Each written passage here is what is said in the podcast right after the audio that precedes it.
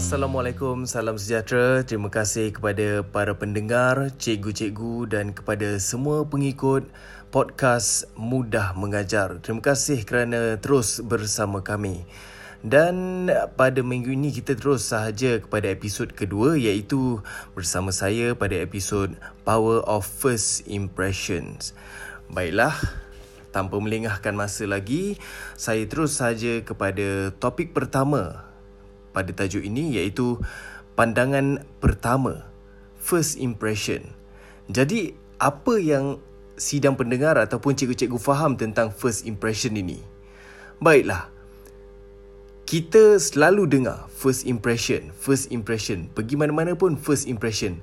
Penting sangat ke first impression ni? Apa yang pentingnya first impression? Alah, tak pandai pun uh, buat apa nak ada first impression. Okey. Dia macam ni lah. Contoh ah, contoh kita nak makan Maggi tapi kita makan Maggi semata-mata. Tak ada perencah, tak ada uh, seasoning dia tak ada apa tak ada udang tak ada ayam tak ada telur tak ada sayur. Jadi dapat Maggi je lah. Jadi uh, kalau tak ada first impression ni macam tu lah. Kita ada ilmu kita ada content untuk kita sampaikan. Ya cikgu-cikgu kita ada semua benda lah lengkap lah dalam diri kita ni ada untuk kita sampaikan kepada pelajar, pada murid, pada orang yang nak mendengar tapi kita tak ada pembawakan diri yang buatkan mereka ni berminat nak dengar dengan kita.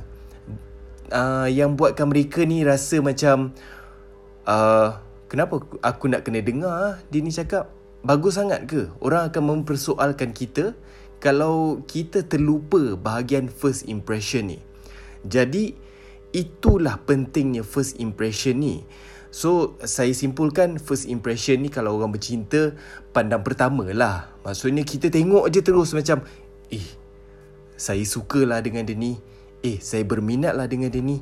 Eh, uh, mesti ada sesuatu yang menarik dekat orang ni yang kita nak dengar dia, yang kita yang kita akan refer pada dia. Jadi itu adalah pandangan pertama. Dia akan create perception. Okay, dia akan dia akan dia akan develop perception tu daripada pandangan pertama. Jadi antara elemen-elemen ataupun item yang ada dekat dalam uh, first impression ni adalah pada saya keterampilan diri ataupun image. Kalau kita tampil depan pelajar, tampil depan audience dengan keadaan yang kita sendiri pun tak proper. Nak mengajar uh, berpakaian pakai t-shirt, uh, sekadar t-shirt berkollar sahaja. Itu baiklah dari segi tata cara mungkin okey t-shirt berkollar tapi why not kita put extra effort sikit pakai baju kemeja? Mungkin tak kemeja lengan panjang kemeja lengan pendek. Jadi keterampilan kita instead of pakai seluar jeans kita pakai seluar jeans gelap ataupun jeans hitam. Ataupun lebih baik pakai slacks. Jadi tata susila ataupun keterampilan kita di hadapan khalayak ramai ataupun depan pelajar lebih uh, orang kata lebih terserlah dengan image yang sedemikian.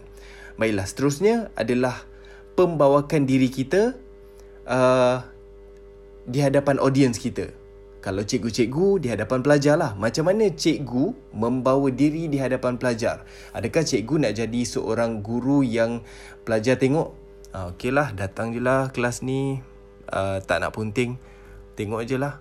Ataupun cikgu nak jadi cikgu yang Masuk kelas saja, student akan beri tumpuan. Student akan dah bersiap-siap dah dengan item-item ataupun soalan yang nak ditanya pada cikgu.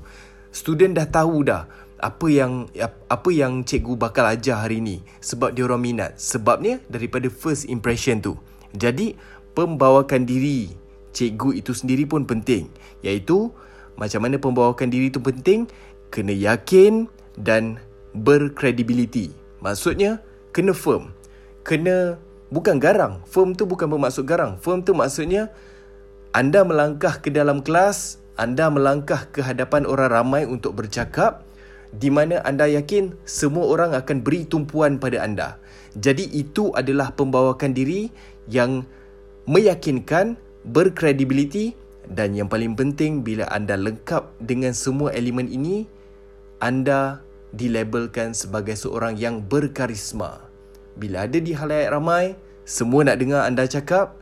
Jadi itulah pentingnya yang boleh membawa kepada first impression yang juga membantu anda untuk langkah-langkah seterusnya iaitu pengajaran, langkah-langkah komunikasi seterusnya, interaksi anda dengan audience, interaksi anda dengan pelajar.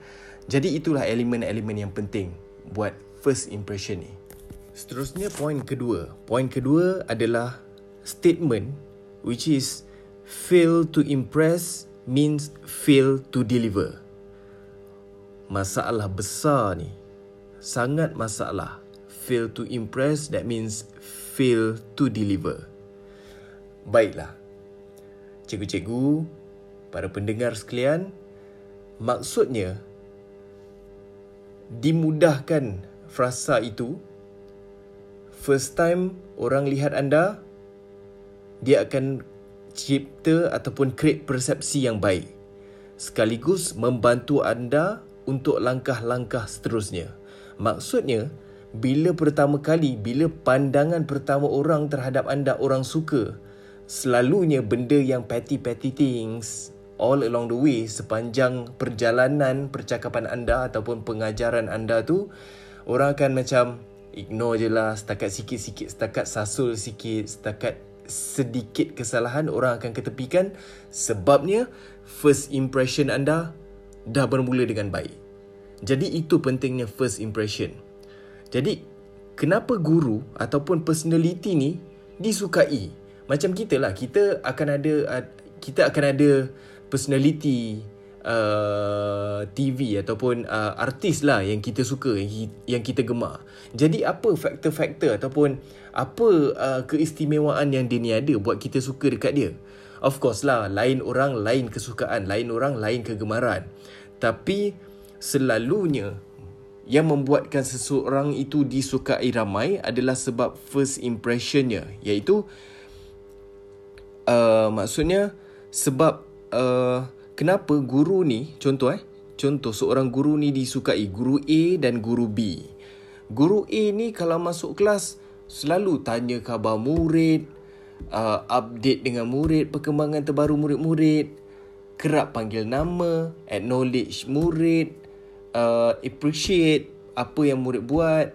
Uh, jadi benda-benda yang macam ni gesture yang macam ni pun create satu first impression juga. First impression ni bukanlah setiap awal tahun sahaja first impression. Maksudnya first impression ni setiap kali anda melangkah ke sesuatu tempat untuk anda bercakap, untuk anda melakukan perkongsian.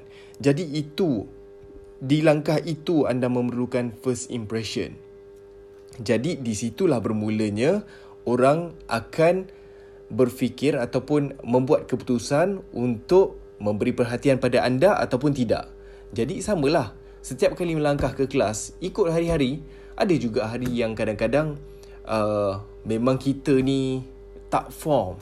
Hari yang kita rasa kita tak berapa sihat. Hari yang kita rasa kita tak tahu kenapa. Kenapa kita lemah hari tu.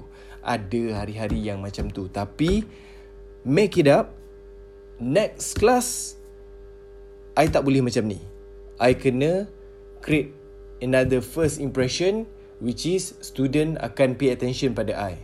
So, itulah pentingnya first impression.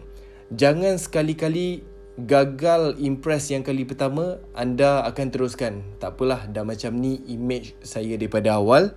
Jadi, tak apalah seterusnya kalau student nak dengar, dengarlah. Tak nak dengar, tak apa. Ini bukan sebab nak dengar atau tak nak dengar. Ini adalah setiap pengajaran ataupun sesi pengajaran dan pembelajaran ataupun percakapan awam anda didengari akan memberi manfaat kepada semua.